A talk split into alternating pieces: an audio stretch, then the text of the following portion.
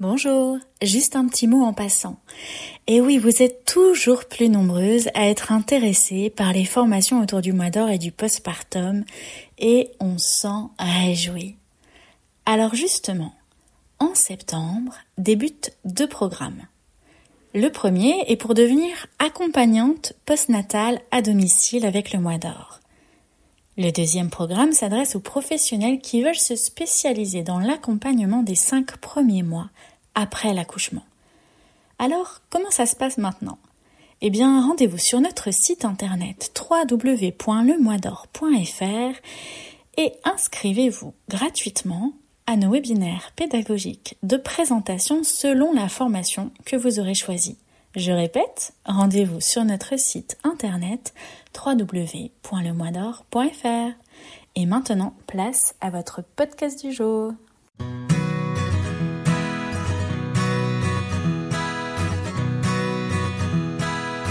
Bonjour, bienvenue sur notre podcast Parle-moi de ton mois d'or. Je suis Céline Chadela et ici, je laisse la voix à celles et ceux qui témoignent de leur mois d'or et de leur postpartum. Nous échangeons sur ce mois si spécial d'après l'accouchement, sur votre organisation, vos feedbacks, vos surprises, vos coups durs et vos joies. Et pour cela, je serai accompagnée de Marie Maë Poulain. Bonjour, moi c'est Marie, je suis psychologue clinicienne et cofondatrice avec Céline du Mois d'Or. Alors le Mois d'Or, c'est un livre, c'est des formations, mais c'est aussi un engagement pour être au plus près des femmes et des couples en postpartum. Parce qu'un bébé qui va bien, c'est d'abord quoi Céline? Une maman qui est soutenue. Alors offrons-leur cet espace de parole et d'écoute. C'est parti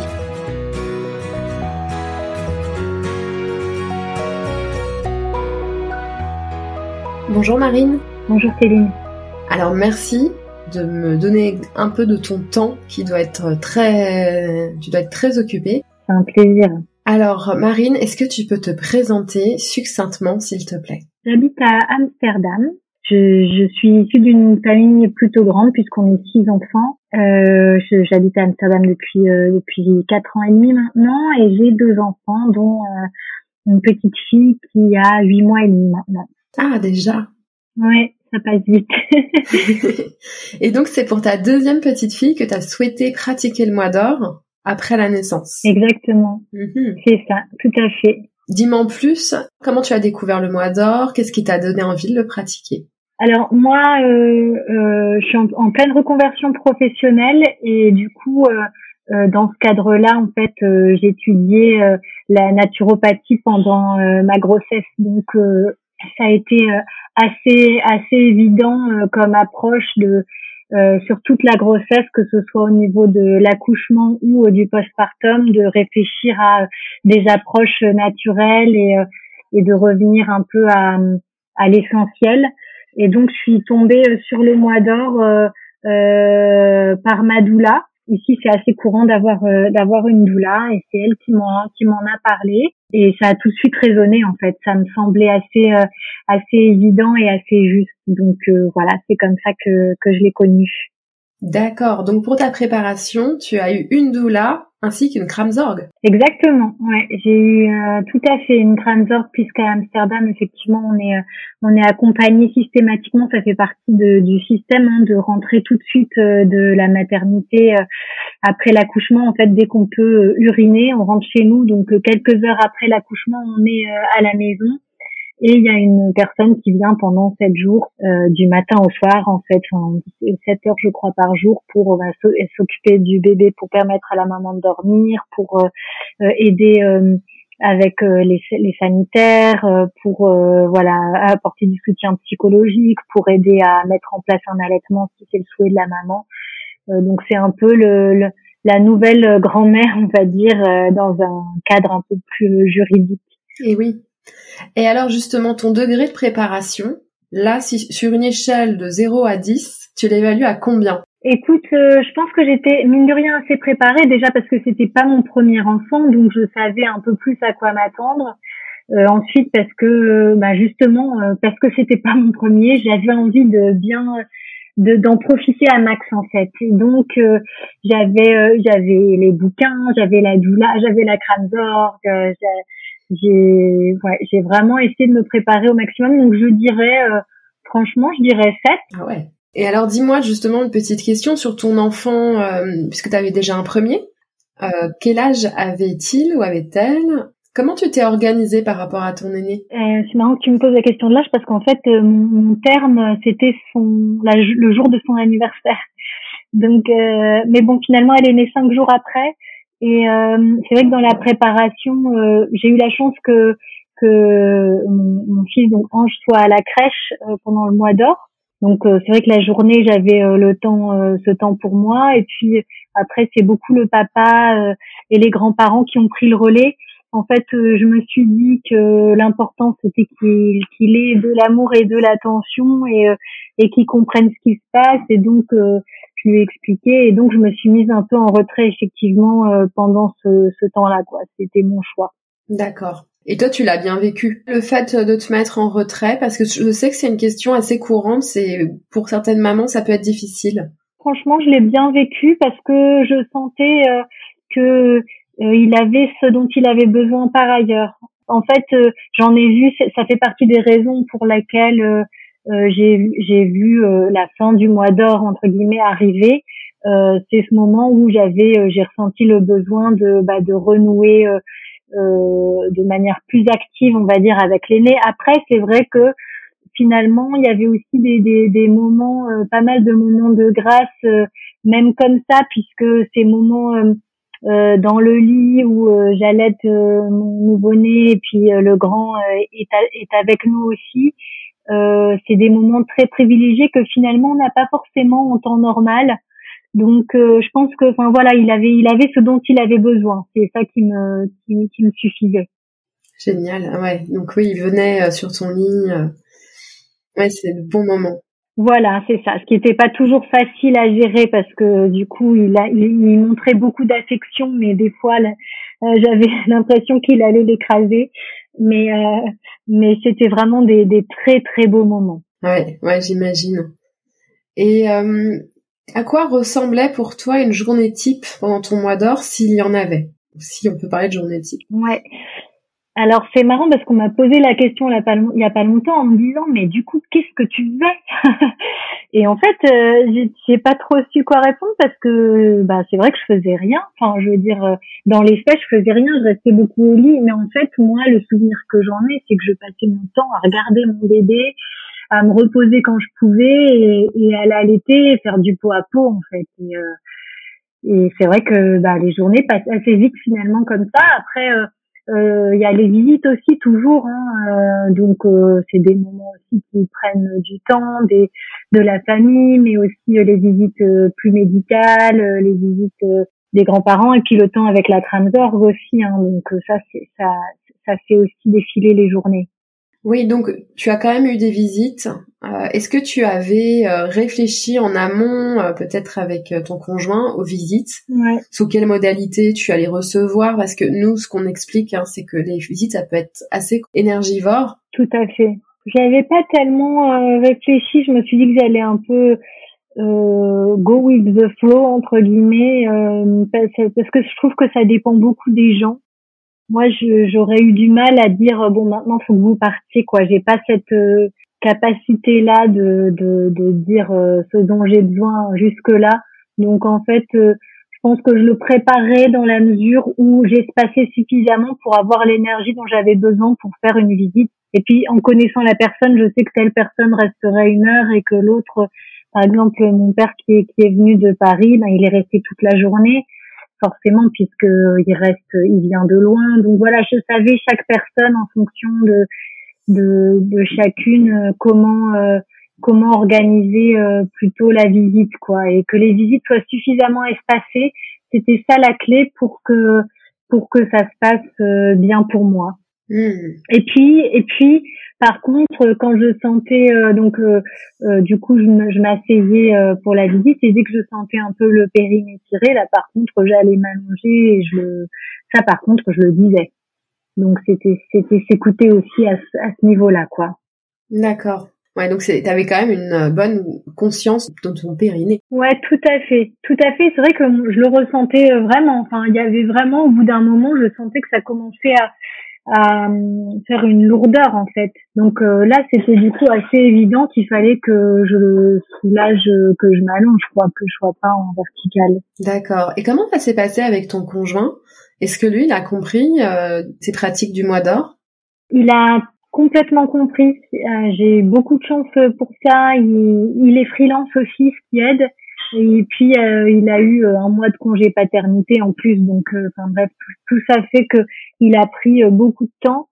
et puis il a fait, c'est lui qui a fait la cuisine. il s'est occupé de tout pendant le mois d'or, donc j'ai eu beaucoup de chance.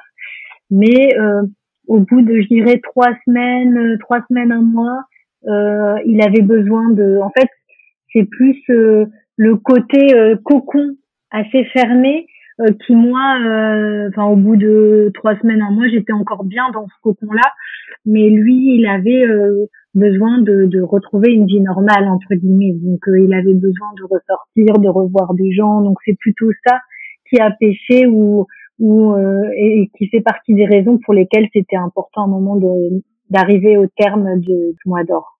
D'accord. Donc vous êtes arrivé au terme à quel moment? À 30 jours, 40 jours? Alors moi, je lui avais dit que je voulais absolument les cinq semaines parce que le deal c'était qu'on on fait un tour entre guillemets. On avait fait ça aussi pour le premier de, France avec euh, avec l'enfant, euh, disons en, vacances. Et comme on a pas mal de monde à voir euh, dans des régions différentes, en fait, on a vraiment, on avait vraiment le projet de faire un tour, des grosses vacances avec le, les enfants. Et donc, je voulais pas partir avant cinq semaines. Donc on est parti cinq semaines et demie après l'accouchement et c'est vraiment ça qui a été euh, du coup assez radicalement la fin du mois d'or.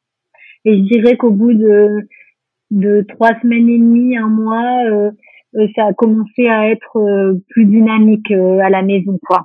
En fait, je trouve qu'à un moment, on a envie de faire des choses. Enfin, j'avais envie de me cuisiner un petit truc, j'avais envie de de, de jouer avec mon fils. Enfin voilà, j'avais cette envie de, de redevenir active. Je trouve qu'on le ressent aussi dans son corps, quoi. Eh oui, c'est sûr. Ah ouais, c'est normal. Et donc, euh, à l'issue euh, du mois d'or, tu as pu retrouver euh, une vie. Enfin, vous êtes parti en road trip, si je comprends bien. Ouais, ouais. Et franchement, ça s'est vachement bien passé.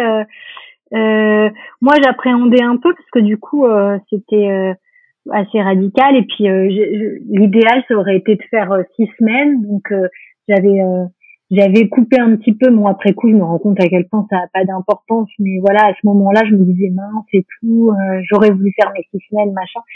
Mais en fait je pense que c'est ça aussi hein, et c'est ce que dit d'ailleurs Madoula c'est que finalement ce, ces périodes de repos c'est ça qui fait que après on est en forme donc euh, en fait, quand j'ai repris entre guillemets et que qu'on est parti, euh, bah, je me sentais en forme et j'avais cette envie aussi de, de bouger, de, de voir du monde parce que j'étais prête en fait. Et ouais. Donc euh, c'était bien. Et oui, c'est bien, c'est intéressant hein, de voir. Enfin moi je trouve que ça ça apporte une, une approche qui est cyclique et donc, il y a une certaine sagesse dans ces cycles. J'aime beaucoup l'image du cycle parce que je pense que c'est vraiment ça et que finalement, quand on s'écoute, on le, on le sent vraiment euh, en soi, quoi. Mmh, c'est vrai. Ouais, ouais, c'est quelque chose qui résonne beaucoup. Et chez de nombreuses personnes que j'ai, j'ai pu remarquer aussi. Ouais. Alors maintenant, je vais avoir une petite série de questions, un peu tac au tac. Ouais. Est-ce que là, comme ça, tu peux me partager un souvenir culinaire de ton mois d'or? Alors, euh, bah, ça c'est moi la cuisine, euh, tout ce qui est euh, nourriture, nourriture saine et gourmande, j'adore, ça, me tient énormément à cœur. Donc j'avais les, les recettes, le livre de recettes de Julia Simon, mm-hmm. et c'est ça qu'a fait mon mari pendant un mois en fait. Donc j'en ai plein des, j'en ai plein des, des bons souvenirs. J'ai le, le souvenir de, du, le riz gluant au fenouil avec l'huile de sésame et j'ai euh, des cookies spéciales allaitement avec de l'avoine dedans, euh, des dalles de lentilles. En fait, c'est tout. tout et euh, j'étais étonnée parce que je trouve que dans le mois d'or, c'est vrai qu'on parle beaucoup de de, de cette l'importance des de la nourriture euh, réchauffante. Et moi, j'accouchais début juillet, donc je me disais, je vais pas avoir envie de ça. En plus, en général, j'aime beaucoup manger cru. Et en fait, euh, en fait, on a vraiment envie de ça, je trouve. Et donc, euh, c'était chouette aussi de, de voir que ça collait bien. donc tout ça quoi, c'est des, des, ouais, des j'avais fait aussi en avance des bouillons de poulet pour avoir le côté collagène pour la cicatrisation et ça j'en raffolais quoi. C'était vraiment un truc tout ce qui était réconfortant comme ça, chaud, assez pas mal de féculents, de légumes, pas trop de, de protéines en fait animales. Merci ce que tu aurais aimé savoir Quelque chose voilà, qui t'a manqué? Euh, ben, Je dirais peut-être euh, euh, ce, ce, recul de, de, me dire, bon, en fait, ces six semaines que j'avais en tête, moi, ça a été vraiment une contrariété. Ça a été au moment où voilà mon mari voulait partir avant moi, etc. Et finalement, après coup, je me rends compte que bon, en fait, on le sent dans son corps, quoi. Donc, c'est ce qui est pris est pris. Donc même si quelqu'un peut faire qu'une semaine, c'est pris et c'est déjà vachement bien quoi. Euh, alors euh, oui, j'ai eu euh, au bout d'une semaine ou dix jours, je crois, j'ai eu des, des gros caillots de sang qui m'ont un peu inquiété. Et en fait, en parlant avec l'infirmière, ça peut être, enfin selon elle, c'est probablement parce qu'en restant alité, euh, bah, du coup ça s'écoule peut-être moins de manière régulière. Euh, donc c'est un truc je trouve qui était euh, pas mal de savoir. Après c'est peut-être pas ça, hein, on saura jamais et c'était pas un problème. Mais c'est vrai que sur le coup je me suis demandé, voilà, je me suis dit que, voilà, je me dis maintenant peut-être que j'aurais aimé le savoir avant. Un souvenir au contact de ton bébé? Euh, alors tous les moments de peau à peau, euh, juste moi j'adore quoi. C'est euh, les moments dans le lit où on fait finalement ça permet d'être qu'un encore après le après l'accouchement quoi. Cette découverte aussi, voir ses yeux ouverts, qui on sent que ils viennent d'un autre monde un peu. Je trouve que ces premiers instants, c'est vraiment ce ressenti là de de, de, de de frontière entre les deux mondes, quoi, qui est magique, quoi. Et c'est vrai que rien que pour ça, je trouve le, le mois d'or, il est particulier parce que le fait d'être vraiment dans ce cocon, euh, euh, on passe notre temps à faire ça, quoi. Un conseil technique, euh, matériel, logistique que tu donnerais à ta meilleure amie? Bah, C'est préparer ce qu'on peut préparer avec ses propres moyens.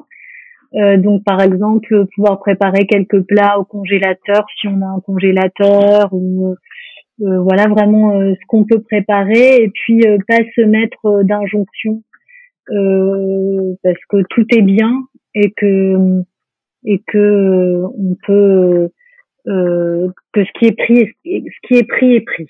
Voilà aussi savoir déléguer. Ça c'est ça c'est la base quoi. Parce que si on délègue pas euh, il y a un moment ça clash forcément.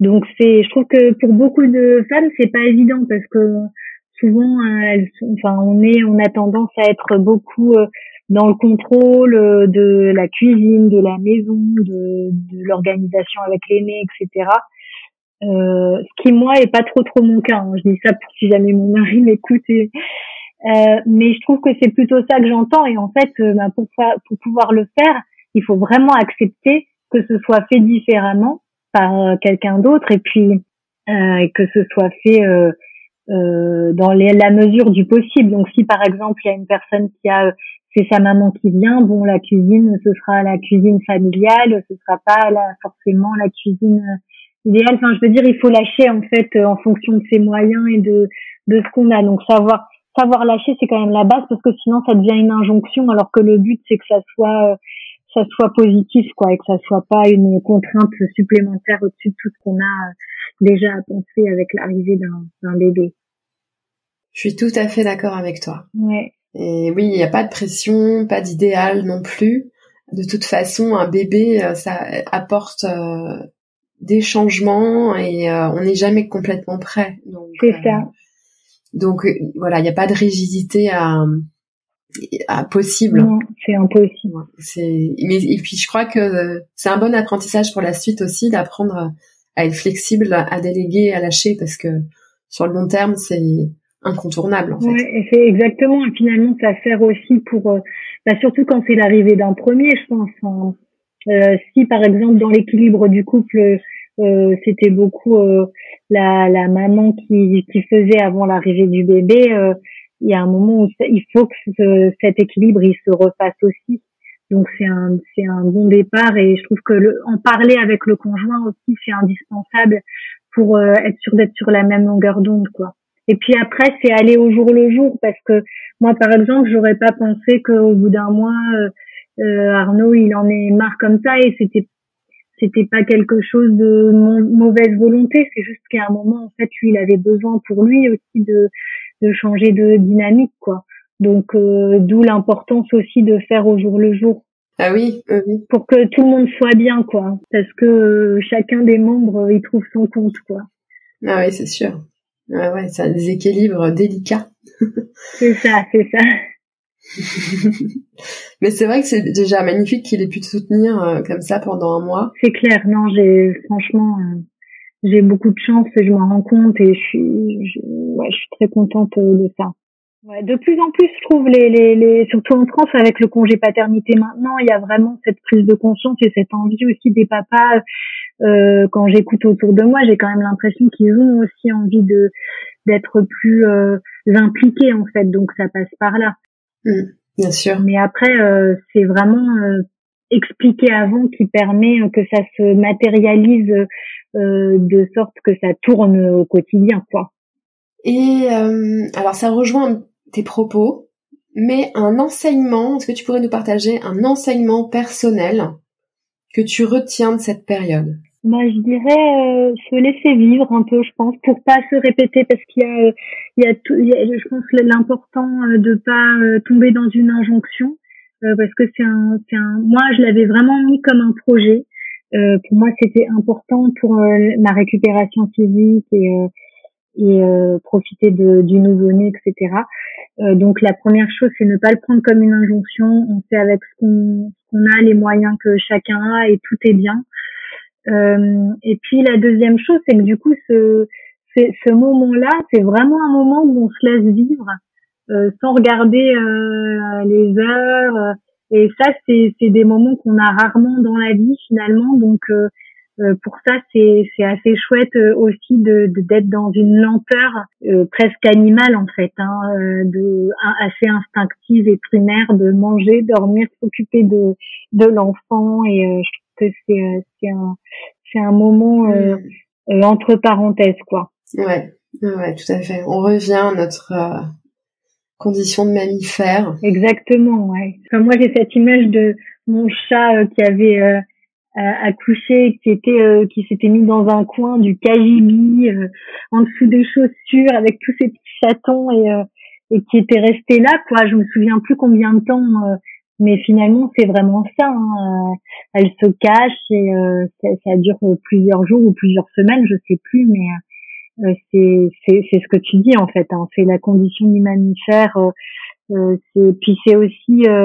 prendre conscience de voilà ce qui s'est séparé de nous, c'est-à-dire ce petit être qui n'est plus à l'intérieur et qui euh, c'est prendre conscience de, de, de ce qui s'est passé aussi je trouve parce que euh, j'en parlais ma sœur euh, j'ai une sœur qui a accouché là il y a pas très longtemps qui me disait euh, en fait je trouve qu'à la maternité sur le coup avec l'adrénaline et tout ça on se rend pas trop compte de ce qu'on a fait l'accouchement tout ça. Et en fait ce temps là avoir euh, des jours comme ça où on prend le temps de se poser, en fait, euh, euh on ça nous fait vraiment prendre conscience de, de tout ce qui s'est passé, quoi, de tout ce que notre corps il a il a fait, de la beauté de ce qui s'est passé, en même temps de l'effort que ça représente, de, de ce qu'on a traversé, quoi, en tant que femme, cet événement de vie en fait, qui nous qui nous identifie comme une nouvelle personne finalement. On est maman et c'est ce moment-là, c'est aussi cette naissance, quoi. C'est prendre conscience de cette naissance.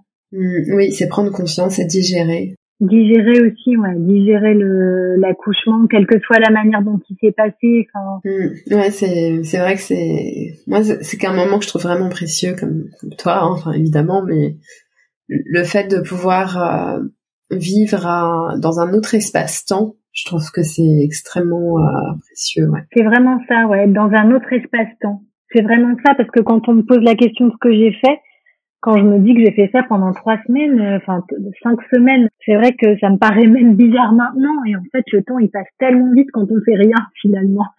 enfin, faire rien, on ne fait pas rien, mais tu vois ce que je veux dire? On est dans.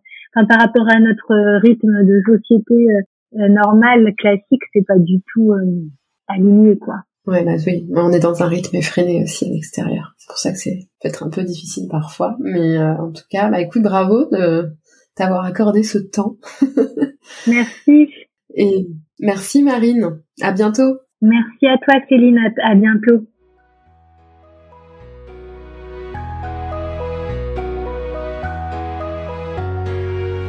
Merci beaucoup pour votre écoute. Pour aller plus loin, sachez que le mois d'or, ce sont des livres pour bien se préparer. Ce sont aussi des professionnels spécialisés pour bien s'entourer pendant les mois après l'accouchement. Et bien sûr, ce sont des formations sur le postpartum. Retrouvez-nous sur notre site lemoisdor.fr ou sur nos réseaux. Et si vous souhaitez soutenir le message du mois d'or, alors partagez le podcast autour de vous, abonnez-vous à notre chaîne sans oublier de lui mettre 5 jolies étoiles. À bientôt!